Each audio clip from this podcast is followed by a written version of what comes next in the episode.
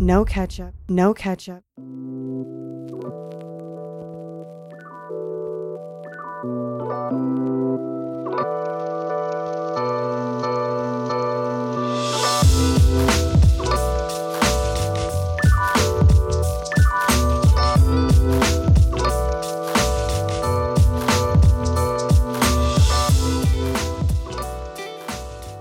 What's really good, my people? Welcome into No Catch Up Sports Talk via Chicago. Bears Week 10 recap. They fall at home 19 13 to the Minnesota Vikings. The Bears got me yesterday, boys. I was looking forward to the game. I had a great day, great Monday, kicked off the week perfectly. Got got everything I need to get done, ran some errands, did a bunch of stuff. And I and I got home and I was like, I'm not gonna I'm just gonna watch the game, see what happens. A lot of question marks with Lazor now calling the plays, but we'll see what happens. Maybe we can get a win, maybe we won't, but it won't matter because we're a very mediocre football team, and a win here or a loss here isn't going to change anything.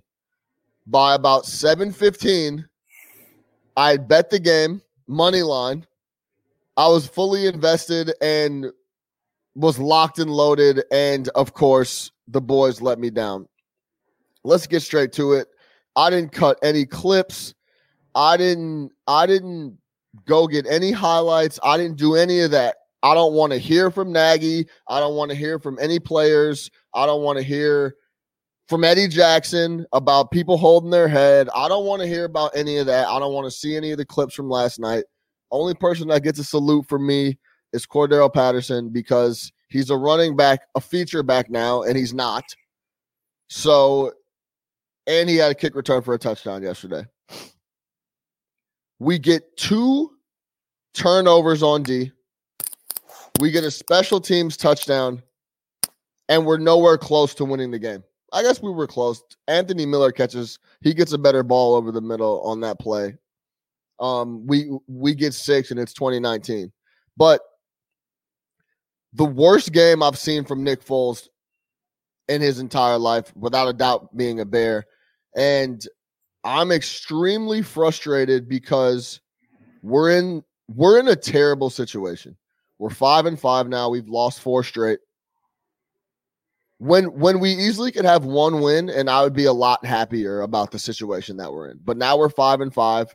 We need to fire the GM. We need to fire the coach. We uh we could be set up to be a one or two, three win max team at the end of the year with a, a very high draft pick and a new slate of GM and coach. And now we're probably going to end the season with five or six, probably maybe sneaking another win, seven wins. And now we're in the middle of the pack and in no man's land where you don't want to be. I'm going to start with you, Big Nick, the quick. How you feeling after the game? 19 13 um, Vikings win. We got Kirk Cousins' first W. You saw how hyped he was. All right, Mike's Nick's mic is off. but Eli, I'll move to you. I'll let uh I'll I'm let ready. I'm ready. Okay, you good now? Yeah, yeah, yeah. So uh, a couple things. Not only um did you bet the game, you then called me and convinced me to break my number one rule. Like of all my gambling rules, the number one one is never bet on the Chicago Bears or any contest they're involved in for I anything. know. I wouldn't bet on the fucking coin toss on a. Bears game, but this guy called me super confident. I sat on it a couple minutes. It was what like plus 205 when I finally took it. I was like, eh, yeah, why not? Um, another thing, you said the game was close. The game was not close. It was close in score, but again, we we, we know the story with this team. You can't tell me that while you were watching that game, you felt at any point in time when it was 19 13, when it was 13 13, when it was 13 10, whatever the situation was that we were going to score. Like it's just, it's not possible. I called you yesterday after the game and I asked you the simple question like, forget all the analysis, forget the play calling, forget all that. Very simply put, why can't we score touchdowns? That's it. Not even touchdowns, plural, touchdown. Why can't we score touchdown? There were two opportunities for us um, to score touchdowns. Twice we got in the red zone in the first half, and all we had to do was just convert one of those to a touchdown, and we would have won that game. Every single element that we talked about yesterday, every single ingredient that we talk about needs to go in to this Bears stew in order for us to get a win because our offense is so bad was there. Good defensive play, forced turnovers, excellent special teams play, touchdowns outside of offense. Offensive line held up for 15 minutes of the game, right? Enough in the first quarter for you to do something, right? It completely fell apart by the second half because um, at that point the Vikings were like, yo, we're just going to tee off on these guys. And I think that they were honestly sending 11 by the end of the game because why not? You know, Foles was no threat, but you could not convert. You could not score a touchdown. You could not score one touchdown in the spots where you needed it most. You could not score touchdowns off of these short fields.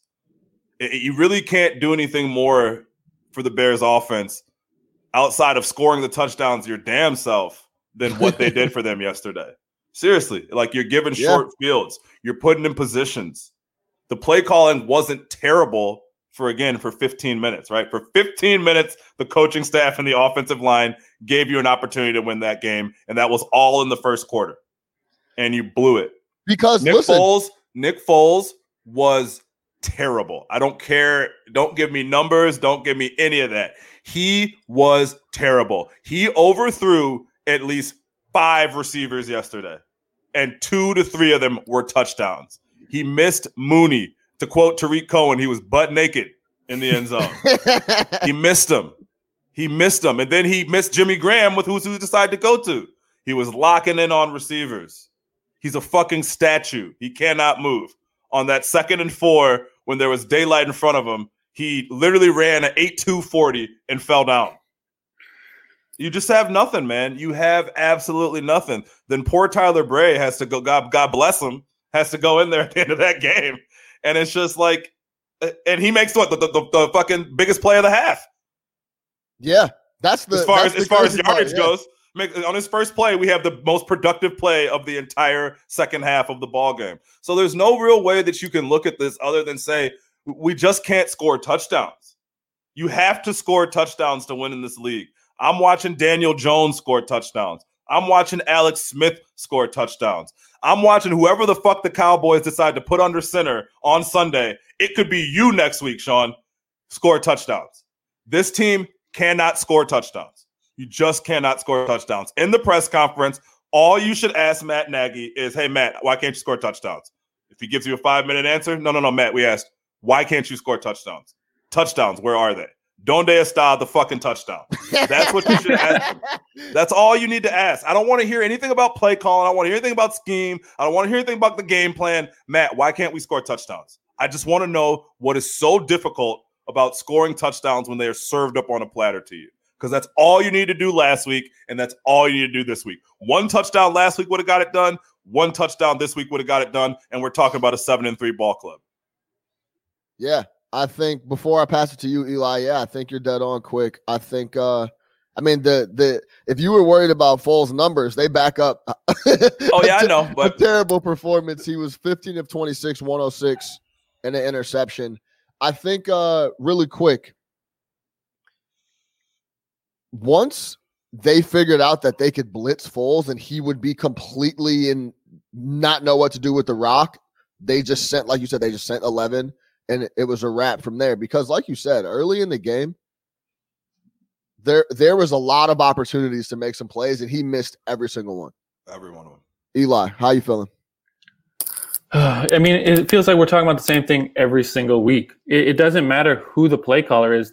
The talent on the field that Ryan Pace has put out there is just not good enough. They don't have an offensive line. Like you said, Nick, they held up for 15 minutes, but over the course of the game, they got worn down. They don't have any playmaking receivers outside of Robinson. Like Miller gets open, but he can't catch it. There's guys running in the same place at the same time. Like, what kind of offensive system is that? And the defense just got tired at the end. Without Hicks, they they just wore down in the fourth quarter. There's nothing nothing wrong with that. They were on the field for most of the game because the offense kept going three and out. So it's just the same thing every single week. They seem to get worse. It seems like they can't find a running back besides Patterson. I don't know who what happened to Lamar Miller, why he is not a factor. But if he hasn't been a factor at this point, there's there's no chance that he will be moving forward. Meanwhile, you have other teams. Seattle found a guy named DeeJay Dallas. Like they, he just found him off the street and he's running for like 85 yards a game. The Bears can't do that. Like it just makes no sense how the talent acquisition works with this team. It, it like you said, it Sean. It, if they scored one touchdown, that's a, the game. They, the the Vikings were horrible. Kirk Cousins wasn't very good. Their their long snapper rolled a ball to the holder. Like what is happening over there? And meanwhile, the Bears can't put together an offensive drive. It just drives you nuts. One it, it was, it was straight out of the Kyle Orton years to me. It was a very Lovie Smith, Kyle Orton. Whoa, whoa. wait, wait. he doesn't know. He doesn't know. Eli, Eli, you don't know. Big never, Nick- never, never dis, never disrespect the God on the. I mean, oh, he's a legend. He's a never, legend. never disrespect. That would have never happened under Kyle Orton. We would have 100 percent got a W. He would have gotten us. He would have went 13 for 25, 180 yards, and he would have got a touchdown. It just What was we saw very- yesterday It was was very 2005. I'll put it that way. I don't even know if I have a year to put on that. This is that this it's getting to your point. He's getting it's getting worse every week. And we have watched inept offensive football our entire lives for 30 plus years. I don't know if I've ever seen anything of this level. They cannot do anything. I was talking to my dad about it yesterday, and he was like, Look, yeah, we've always sucked, but at least we've always had some ranting running back that can get us yards. Yeah. We don't even have that. Like we don't even have that. So I don't, you know, I, I it, it's on the players. This one is for me is way more on the players, way more on the talent on the field than it was on the coaching staff. Coaching staff didn't necessarily help in the second quarter, in the second half, but this one is really on the talent on the field. Like I hate to use this word execution because we said that's a coach's excuse, but it really came down to execution. Down to the last play where Foles could have hit Miller on that, and that would have been a touchdown, and we would have won the fucking game. They were begging for us to score a touchdown. Kirk Cousins, awful this week. Ryan Tannehill, awful last week. Drew Brees, non existent arm. Jared Goff, bum. These are the quarterbacks that we have lost to in the last four weeks. We're not losing to the good quarterbacks. In two weeks, we got a good quarterback in his building. I don't know what game. I don't know why you guys keep saying that Kirk had a really bad game. I don't. I didn't see that at all. I, I don't know what. I don't know what game you guys were watching, but the only turnover he had was a ball that should have been caught by Thielen and was and was bumped up in the air by Mack. He was 25 of 36 for 292 and two touchdowns. Outside Yeah, it of was that, fine. It's No, not like he mean, he killed had us, it- though. he played a good game. They It were was- on the, the Vikings. were on the, the Vikings were on the field for 35 minutes. Like yeah, no, no doubt about that. But he he didn't. He wasn't out there no, he wasn't. He wasn't folding Kirkin. up. He Yeah, wasn't exactly. Tannehill level, So, yeah. like, yeah, he wasn't I mean, Kirkin, but he was beatable. That's our point. Is he was listen. beatable. All these quarterbacks were beatable when we played them. We didn't. We didn't go up against somebody who was all world and just kicking our ass on the Right. field, and we had no chance. Well, He- Kirk defense- Cousins was beatable.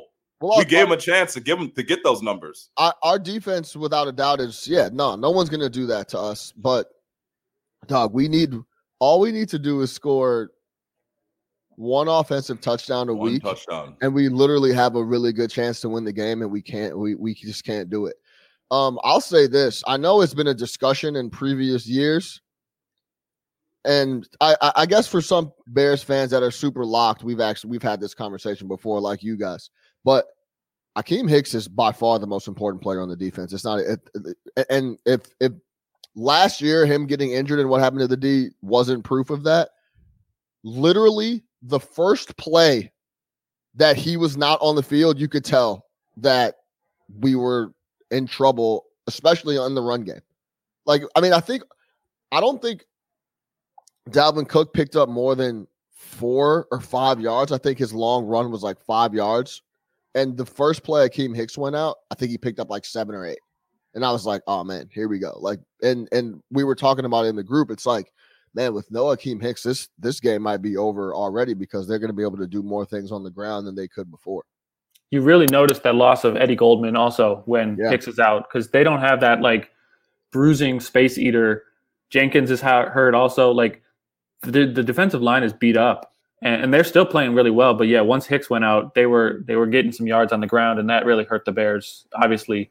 Um, but yeah, no, Hicks is is very important. But I thought Greasy made a good point. Where is Robert Quinn? Like what Just about to say that. Yeah. what he was he's supposed to be the pass rusher and run stopper that is on the opposite side of Floyd that's causing mismatches. They're going to double team Hicks. They're going to double Mack, team, or sorry, Mack. Mack, yeah, yeah. they're going to double team Mack and Hicks. No, Le- Leonard Floyd is somewhere else producing. yeah, yeah, they're going to leave Quinn one on one. Yeah, he had a good week.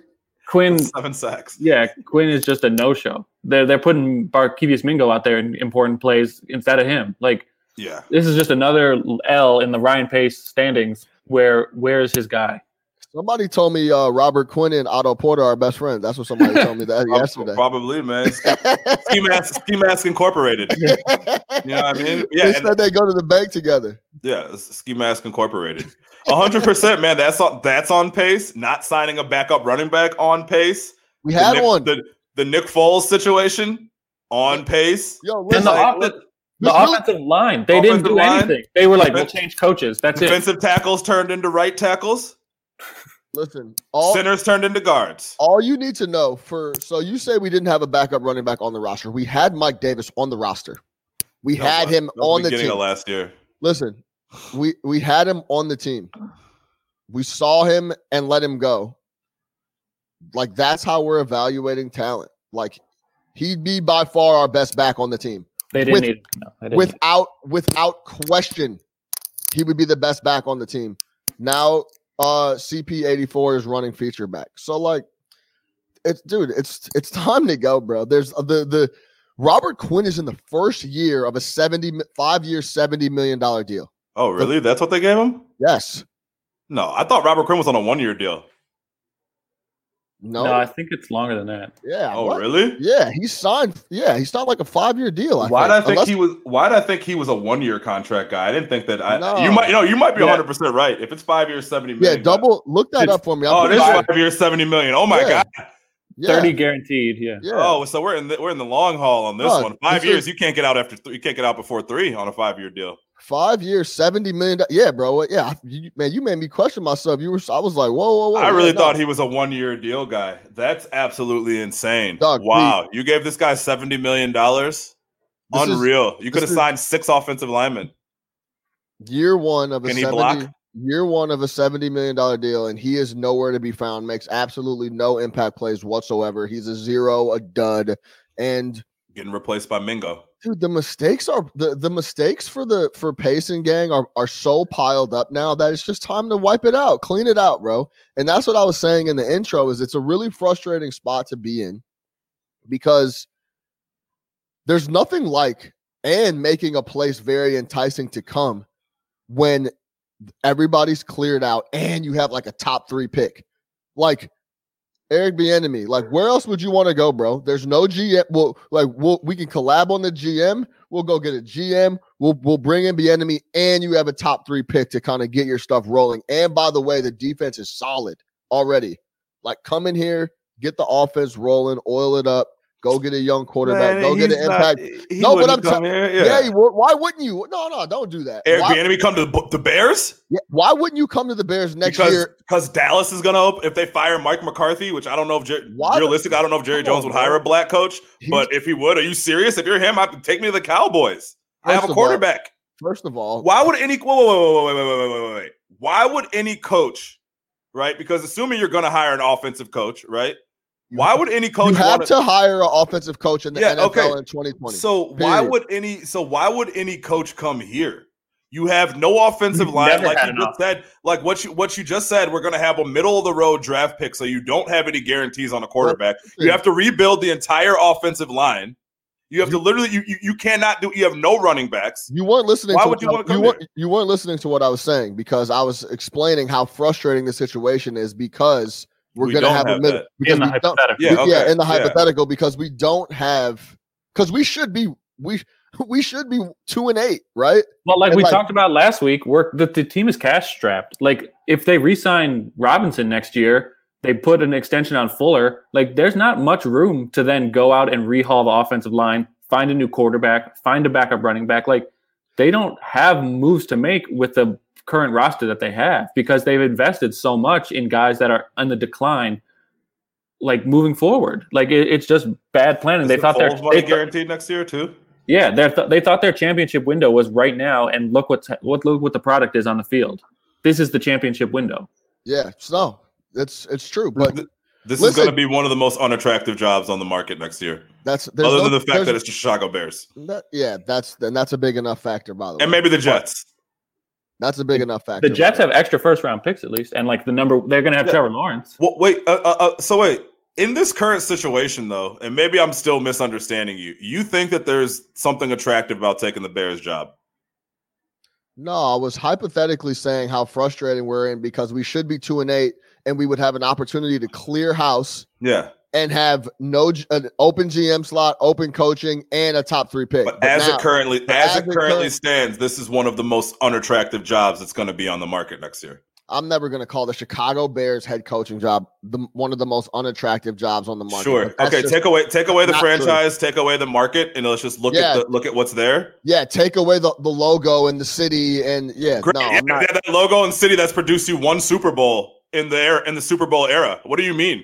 Let let's stop. Let's stop Dog. with this monsters of the midway bullshit. Listen, Let's stop with all that.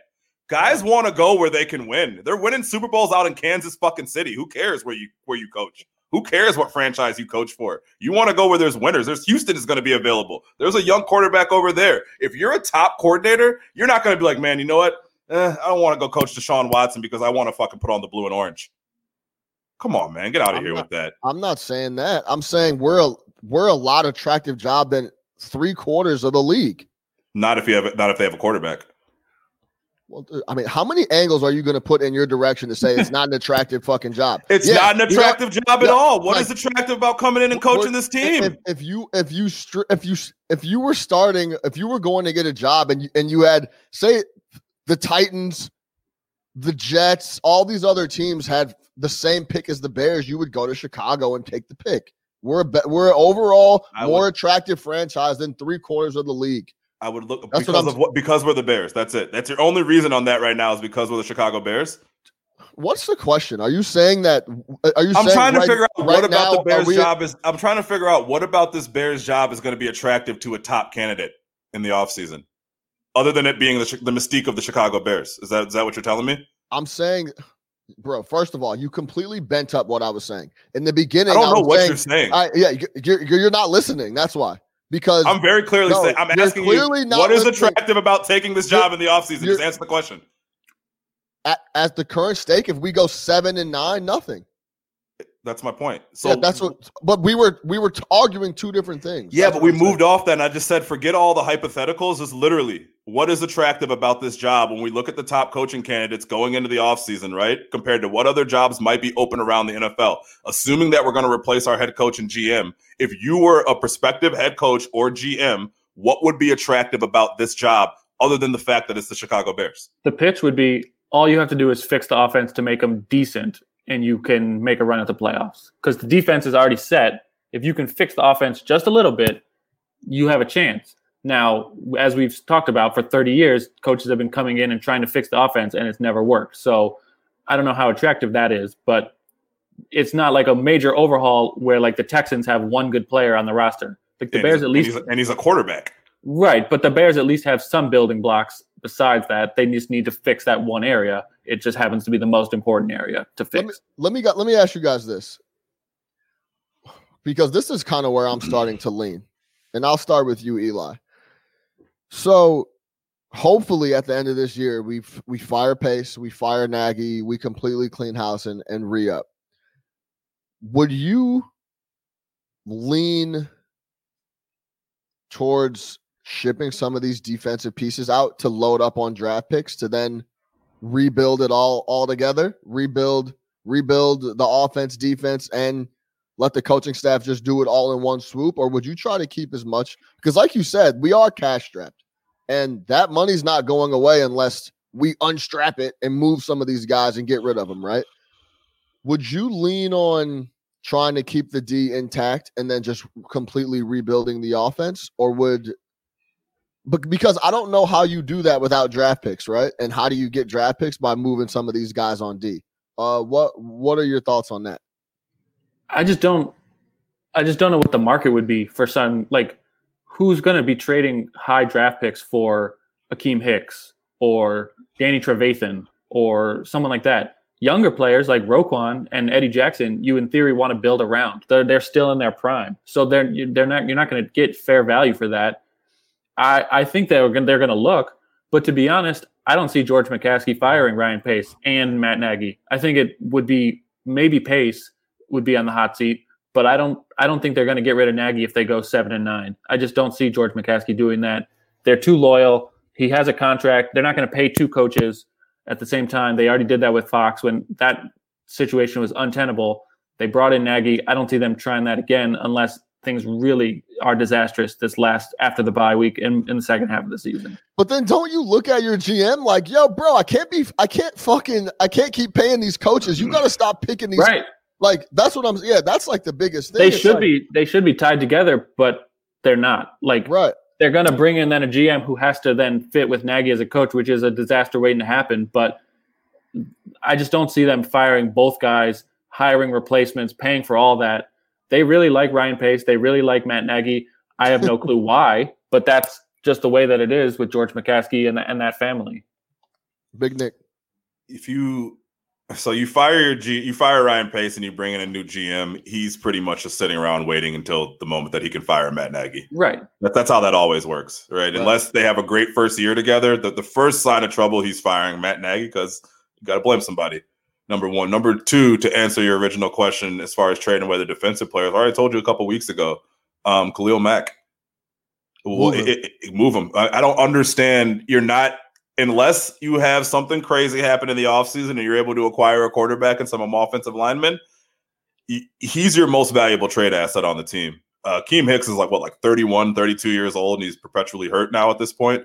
Um, Khalil Mack's your most attractive asset. To Eli's point, you don't want to move on from Roquan Smith. You don't want to move on from Eddie Jackson. Those guys are young and they're in their prime. If you're competitive three to four years from now, those guys will still be really good, especially Roquan. Uh, Roquan is now entering that premier middle linebacker uh, in the NFL. I think he, he's one of the best middle linebackers in the NFL, and he's still young, still on a rookie deal. So there's no real reason to move on from him.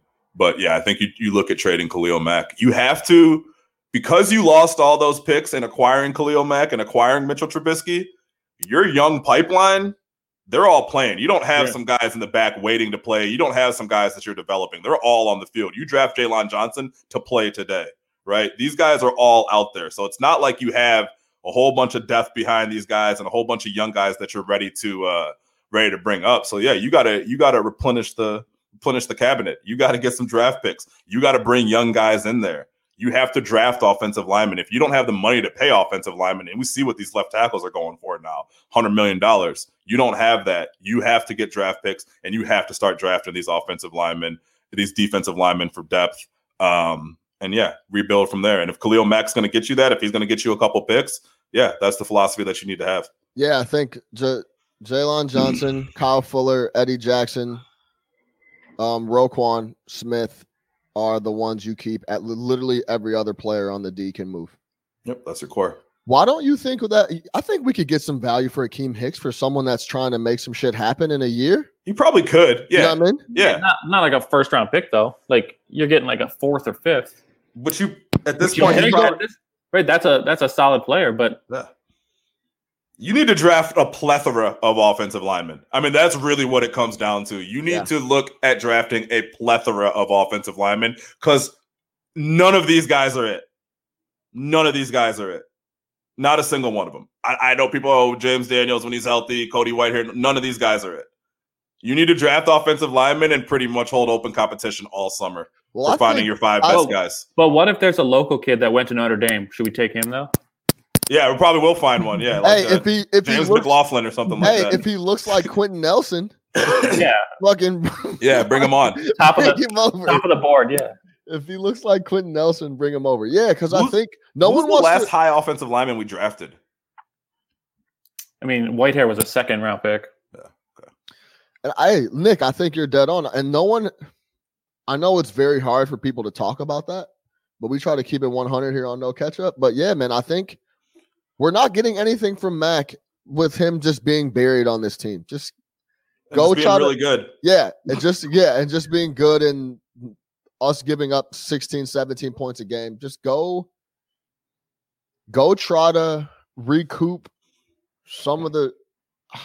It's so tough because if you're the team that gets the call from Chicago, your leverage, you're just putting their feet in the fire. Like, I'll give you a three.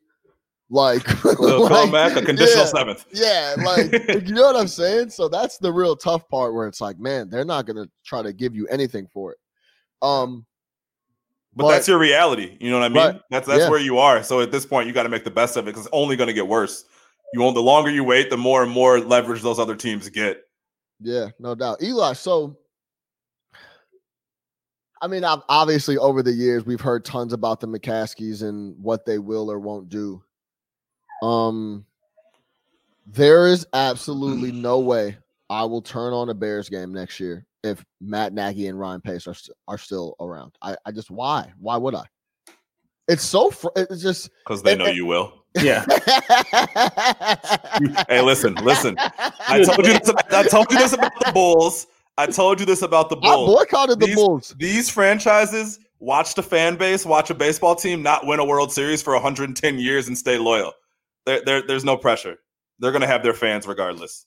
It's the city of Chicago, man. We we, The we, Bears we, we have put like a- around and wait for this all day. The Bears have like a 15 year waiting list for season tickets, and they built the smallest stadium in the country. Like Soldier Field fits the fewest fans of any NFL stadium. We came and host the Super Bowl. We can't host anything. It's out of it was out of date the moment that it opened, and meanwhile, pe- people are still lining up to go see Bears games. The McCaskeys, they, they run it like a mom and pop business because literally this is how they made their money. They were not they're not Jerry Jones who made their money in oil and decided to buy a football team. No, the family business for the McCaskeys is football, is Chicago Bears football. So they're going to treat it, they're going to look at every decision eh, from dollars and cents and say, how does this help us as a family? They're not going to cut checks because they, oh, this might help the team down the road. Ryan Pace convinced them to redo Halas Hall and make, make it this modern practice facility. That cost them a lot of money. They're not then just going to wipe him out just because the, the team had one bad year. That's a strong point. They're not as cash rich as a lot of these owners are. Their business is the Chicago Bears, and their money is all in the team. They're Yeah, not. They're not. They're not sitting around from all these other ventures, sitting on Right. Dog, crazy cash assets like that. you're cash rich when the team is worth three billion dollars. Sure, but all your I- cash comes from taking out of the team. You don't have some other business, like Right. you said. You're not Jerry Jones. You're not Arthur Blank. You don't own Home Depot.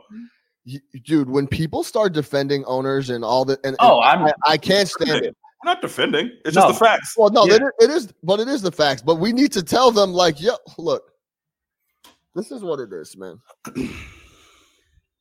For I, I- and and I'm no businessman in the slightest sense, and I and I'll say that. So I, and and I understand what you're saying with the McCaskeys. That's where they make their money, and every time they cut a check, it's coming out of their family account, essentially. Not it's not a play account with the team, right? But can you imagine building a perennial winner here? You want to talk about oh unlimited, God. unlimited fucking money. You want to talk about unlimited money? Make make the Bears really, really good all the time. You- It's a beyond a cash cow. I don't even know. I, I don't even know how to explain how much money you'd be bringing in. So why wouldn't you want to make the team good? They're already bringing in money. What do you mean? They're already the, the you just said the franchise is worth a ton of money. What are you? T- what- so you I- I don't, you don't you don't think br- making the team good would bring in way more money? I, I don't. Where, Of from where? Yeah, playoff money, things like that. Then sure. what are you talking about? but they're still they're not some poor franchise that's like, oh my god, we need to build a winner so we can start making money with the Chicago Bears. It's the Chicago Bears, Bro, You just talked about it. Your whole The arg- mystique, your, the allure. They're, they're, your, your whole argument was that they don't need to make a winner because they're making money anyway. But what I'm saying is that if they created a culture of winning consistently and being a problem consistently for decades at a time, like we've seen guys in our But, like- division do, then we then they'd be making real money hand over fist. But they don't want to make the investment or do what they have to do to do that. That's the issue. it's what Tom Ricketts did with the Cubs, which is it, it costs money to make money. Like you have to invest up front in order to make the money. Jerry Reinsdorf, on the other hand, with the Bulls, he just sits there. He, he rests on his laurels. He knows that the team will sell tickets because they're the Chicago Bulls. People want to go see the game where MJ used to play, and that's that. He, he doesn't need to invest extra money for that. It, it sells itself. The Bears feel the same way. They it sell the product sells itself. They don't have to. Why would they go hand over fist overboard? They're paying Khalil Mack. They're, he's one of the highest paid players in the NFL. That that's an investment, but they're not going to go above and beyond because they already know that Soldier Field, once fans are allowed back in, will sell out every single game for the rest of time because there's only 53,000 seats in that place, and there's three million people in the Chicagoland area that want to go to Bears games. and they charge you hundred dollars a tailgate, and they're getting that every week too. Yeah, They're making. They don't even money. own the stadium. The park, dis- park they're like, yeah, Park District doesn't even fix the stadium. It is a Right. known thing. So I forget who tweeted this the other day, but someone's like the Bears will never have a good offense because Soldier Field's field is where speed goes to die. The field is terrible. How long have Oh. we been talking about how bad the Park District field is? Every before every game, you see coaches walking around looking at the field. It's terrible. It's hard. Remember when we had a concert three days before opening day a couple years ago? Completely destroyed the field, man. Yeah, they're- yeah, they're- yeah. They don't give a fuck. They're, The Yeah. money's there, bro. They're fine, man. But I don't. Cowboy, the Cowboys, the 49ers, the Giants, the Packers, those teams build their own stadiums and rake in, they buy the real estate basically and charge money to, to go there. The Bears, no, we'll just take from the park district. We'll just chill out here. Like it's it's a small family business that happens to be a football team. It's not a hardware store. It's not a liquor store. It's whatever. It's a construction company. Nope, it's a football team. But it's the mom and pop business, just like it's always been for hundred years. Yeah, I mean, we've heard it over the years. Like we're not going to do shit till we change change ownership, but that's That never will going to happen. never happen. So, NFL will never let that team leave the Halas family, and the Halas family will never get that up. Give that up, McCaskey, whatever you want to call it. We need a young whippersnapper. A young a young boy that actually loves loves ball. We need some people to die. And then Or or we could just score some fucking touchdowns and be seven and three. Yeah. Two touchdowns gets it done. I I Two, one last week, one yesterday. Eli seven and three. Saying I, I can't even fathom them running pace out and him I You can't let Pace pick the next quarterback. His track record is bro, so you can't bad. let you can't let Pace do shit. he can't make any more decisions. For I mean, quarterback especially. You can he let him. can't make any more decisions. Period. You can let him pick guys after the third round. He does a good job with that. Yeah. I mean, Defensive players after the third round. I just And yeah, Mooney. man. I mean, I I don't. So j- just so I'm clear, Eli, you think that without question, at least one will be back, Nagy or Pace. yeah, I don't think they're getting rid of everybody, and unless unless they lose out and they they end the season on like a ten game losing streak and all that stuff. If they beat the Lions or the Jaguars or the Texans, these crap teams that they play in December, I think one of them, at least one of them, will be back. That's my. I, that's not what I want. That's just what I think. Yeah, I think Nagy's back. Unless they go five and eleven, I think Nagy's back. I don't see a situation in which they fire Matt Nagy. I think that they're going to blame somebody. It's going to be Ryan Pace because there's there's it's really hard to justify bringing. Ry- You got to look at who is it easier to justify bringing back. If they are going to bring one back, it is way easier to just point to Matt Nagy's body of work than Ryan Pace's. Ryan Pace's misses are so high profile and so big and so franchise crippling that if you want to blame somebody and you want to placate the fans at some level, it's easy to fire Ryan Pace. But Matt Nagy was a coach of the year two years ago. He's going to be an above 500. They could lose every game this year. He's still going to be well above 500 as a head coach. Um, yeah, I think he comes back. I think they like Nagy. and this is unpopular, but to Nagy's credit, they're still playing hard. Like this has been a very difficult year, as they talked about with the COVID stuff and getting people to focus. And they're they're in every game. Like you have to hand them. I mean, they should be winning these games, obviously, but they're at least trying. There, there's some teams that have quit already. So Does he get credit for the defensive effort? I mean, He prepares the team. I mean, he keeps them He ready. got- yeah. You think he prepares the defense? You- I don't you- think he's teaching he- X's and O's, but if Jimmy if Jimmy Graham doesn't even know that Lazor's calling plays, I don't I wouldn't be surprised if Nagy doesn't say a word to the defense about anything. So I don't I don't I, I get what you're saying, Eli, and I and they are playing hard and they are trying to make things happen, but I'm I don't know if I'm I'm willing to give him any credit for the D playing hard because Hicks and and Mack and those guys are going to make sure people are playing hard. so you think if they beat the Jaguars and the Texans and they finish seven and nine, you think they still will get rid of everybody? I mean, I guess it's wishful thinking, but I, I, I think I know deep down, if they win every game out, they need to get rid of everybody. you know what I'm saying? Like ca- I can't see Ryan Pace coming back. he has to go. Yeah, Ryan Pace has to go. And it- hey, and if and if we're being honest, if I'm Nagy in meetings, I'm like, look, Pace, man, hey, look, man, you see what's going on here? Like, I, I didn't ask for this quarterback. I didn't ask, like uh, seriously behind closed doors. If I'm Nagy and I'm trying to keep my job, it's like, look, let's get another GM in here to get another roster in here because as, if we're being honest, the guys that he gave me weren't enough for me to get going and let give me I mean, another opportunity to to to show you what I can do. I mean, that's what I would say if I was him. I would throw that. I would throw Pace straight under the bus if I And was it- trying to keep my job. It'll be easy now because all you got to say is, "Hey, look, man, I gave up play calling duties. I, I took a step back. I let someone else call the plays, and the result was the same. It's the It was worse. It The was, talent they was had worse. worse. Yeah. Yeah, so I think that he, I think that this indirectly will help him.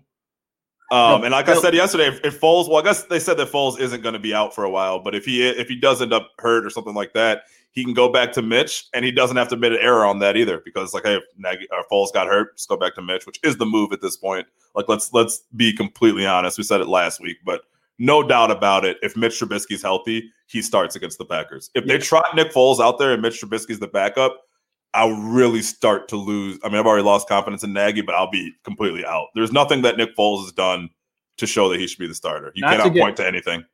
Yeah, not not to enrage Nick again as we did last week, but if Rashad Coward is still at right guard, then Mitch Trubisky has to be the quarterback because Well, that he- combination of Rashad Coward and Nick Foles is gonna kill Nick Foles. It almost did yesterday. Rashad Coward, Rashad Coward should not be doing anything. He shouldn't be doing right guard commercials, let alone playing right guard for the Chicago Bears, right tackle for the Chicago Bears, or any other position on the field. That guy is absolutely That is awful. number. I mean, Tr- Trubisky's number one, but Rashad Coward is number two on Ryan Pace's. Like, this is what you left me. Like, there are no offensive linemen, so we had to take a defensive end and try to play him right guard. Like, it's inexcusable. Then you wonder why you can't run. Right. Absolutely. And I, when I I knew we were on national TV quite a bit. I, I I didn't know we were on national TV our next game again. oh Like- yeah. It's a- Sunday night. Sunday night, like after Thanksgiving, like Just just can flex that out. yo, do something, bro. Please help us. Like if I I'm don't- NBC, I don't I'm need like, I want no part of this. I'm like, hey guys, we need to you go ahead and handle this. Yo, when they did the uh I just shook my head when they did the teddy bear thing yesterday for the Bears. They showed the the mean bear, and then they, it's like actually the teddy bear offense, and they showed like how bad the offense has been. It's like, man, this is so embarrassing, dude. Just get us off of national TV. We literally play national TV every other week. Brian Griese was losing his mind last night. Look how tight their formations are. He can't tell if it's a man or a zone. What are you doing? Griese is a member of the Troy Aikman Club of never wanting to see the Chicago Bears ever No, again. Ake- Aikman, Ake- if, if they give Aikman the Bears again, he might fucking- he might blow a gasket. He can't. He, he was so mad. You thought he was watching a Cowboys game. he was so mad. He couldn't take it. Aikman was ready to lace him up. I mean, we have let's real quick before we get out of here. The rest of the schedule, we have the Packers Sunday night after Thanksgiving. Then we go at home against the Lions, at home against the Texans. Then we go to Minnesota. Then we play at home against the Jags, and then we have the Packers at home. We're gonna win two of those games, unfortunately, and we're gonna be seven and nine, and we're gonna pick thirteenth, and it's never fucking ending, bro. Just, just bury the season. Do you? I wish, man. I need to go back on Twitter and read all the arguments about how people were yelling and screaming at fans like us that were like, "You guys are so negative. You're five and one. What's the problem?" It's like, dog, we're watching the games and this team stinks. Like simple as that. That's Right. li- like now we're five and five, and people are like, "Oh, you know, maybe you guys are." It's like, You, you guys, you guys want to hear cat. A good stat that uh, that Patrick Manley just tweeted out to kind of pour some more salt on the wounds? Yeah, Cordarrelle Patterson has more kick return yards than the Bears have rushing yards. yeah, it's crazy. it's uh, like it's insane. Justin Jefferson had more offensive yards yesterday than we had total yards on though. I mean, and by the way, he was killing Jaylon Johnson yesterday. yeah. That was a clinic. Dude is a stud. Yeah. If you, uh, hey, listen, if there's any wide receivers available at LSU, go take an extra look at them because In, in Jaylon, different, ty- different type of athletes coming out of there. in Jaylon's defense, uh, I mean, he was due. He's been getting picked on all year and has really held his own and done He's a good job. well. Yeah, he's Yeah. played well. I mean, but if you look at it, he's I think he's the most targeted corner in the NFL. Um, they have really been picking on him, and I think he's played extremely well. So I, he, he was due, and Jefferson's such a good athlete. Yeah, he, he had no chance yesterday. Yeah, he was. He had a hard time yesterday. Yeah, and I mean, you're gonna get extra targets when Kyle Fuller's on the other side too. Sure. So And he's and he's played well. Yeah. he that's an encouraging pick. I like again Ryan Pace does well in these later rounds. You get him outside the third round, he, he starts doing well. But um, yeah, I don't know. What a what a fucking joke. yeah, it, it really what a, is. what a joke is all you can really say about that. Well, again, one forget everything else, guys. We could have ended this podcast today by saying score one fucking touchdown, and we're having a completely different conversation. I, no, but the, the thing is, I, I'm glad we didn't because we need to be. This is the conversation that needs to be had. If we, like, we don't need to score a touchdown, win 21-19, and be saying how maybe we could try to sneak in. Like, the team needs to be completely stripped, rebuilt, everything. The team is trash. The coaching staff is garbage. We have a few young pieces on defense. Like, we need to be stripped. It's that. That's that simple as that. That's what it is. Yeah. So I'm glad we haven't scored any touchdowns, and I wish we didn't score any touchdowns earlier in the year. And you know what I'm saying? So we're gonna win seven games, and we're gonna be one of the worst teams in the league. That like that's how that's how bad of a situation we're in going into the bye. Do you think the bye does any good, What are you gonna- or what are you gonna do? I mean, yeah, it it has to be unless the players go out and all hang out and get COVID. But like It might be good for Lazor. they need, yeah, they need to reevaluate their offense. It, it helped. I thought it was smart that they changed play callers before the bye, so that they at least had time to like look over what did what went well, not very much, what went poorly, pretty much everything. Like they could figure that out moving forward, but it's not going you to make. don't a think difference. It's not going to make a difference when you don't have any blockers. you don't think Nagy comes out of the bye and and, and re- reappears with the sheet? No, but it was so funny for to see him not without that BU sheet. He was so lost in what to do. His Did you see him go had chase in down? his hands? There was that errant throw that went to the sidelines, and Nick and Matt Nagy like ran over and like tried to catch it. Like he's like so bored. Yeah, he's just sitting there hanging out. Such a dude. Um, yeah, I think the bye is going to be huge for Lazor because it's just going to give him a chance to kind of continue to build that rapport with Foles. Obviously, they already have it because he's been there all year. But as far as him being the play caller, um, I if I'm Foles, I'm going to Lazor and I'm like, yo, the hurry up is what we need to do, right? If Matt Nagy wasn't receptive to that conversation, hopefully Bill Lazor will be. But to me, it's a mute point because Mr. Trubisky is going to be your starting quarterback against the Packers. I really I can't see a situation in which you go back to Foles when you rewatch that film and you see how many plays were actually left out there. Fuck it, tuck and run Mitch, triple option Mitch, Tommy Frazier Mitch, whatever you want to do. Um, that's what you need to do. Eric Croucher, Eric Tommy Crouch Frazier, Mitch, Seneca Wallace Mitch, whatever it is, man. Let's- Seneca, Seneca, shout out Seneca Antoine Wallace. Randall, L. Mitch. Antwaan Randle El Mitch. Who else? Who else? Who else can we? Oh, shoelaces Mitch. uh, Denard Robinson, Yeah, Mitch. uh, we got uh, who else, man? Who's some of my favorite running quarterbacks? I don't even know. Any, Oh anybody who God. played at Nebraska? Yeah, any any any of those guys, man. yeah, I mean, yeah, and and the thing about Mitch too is it's like he's he's probably the most flexible guy we got. He let him out there, let him go do whatever, and at the end of the year, Yeah. do whatever you want. That's So, what I'm saying, man. They Call- already call said up Mike not- Shanahan and be like, let me get that playbook from uh, 2015. Yeah, RG3 Yeah, the one that cost him his entire career. Yeah, let me get that. Yeah. Probably the one one of the most underrated storylines. Mike, dude, That was Shan- criminal. You should have been charged. You should have got a felony for that game. Shanahan never never caught any flack for a lot of things because he got the two chips in Denver and he kind of just he did a lot of bullshit and got a lot of coaching jobs he shouldn't have done and he definitely destroyed RG3's whole career. Dude, look at that game. He was running naked bootlegs with RG3 when he clearly had a fucking torn ACL. He, he was running on one leg and sending him naked. Yeah. Like he, that was criminal. He should have got a felony. He should have class three. The, car- the, the karma is that his son has choked, choked away two Super Bowls. So True. Yeah. True. That's true. That's Goes true. to RG3. the ghost of RG3. All right, boys, we'll leave it there. Bears uh, at Lambeau, where we never win, coming off of a long rest after Thanksgiving break, Sunday night football. That should be interesting. So, five and five, four straight losses. We'll see where we end it. For Eli Caberon, Big Nick the Quick, I am your host, Sean Little. Make sure you subscribe everywhere. No catch up sports talk via Chicago. It's still Bear Down.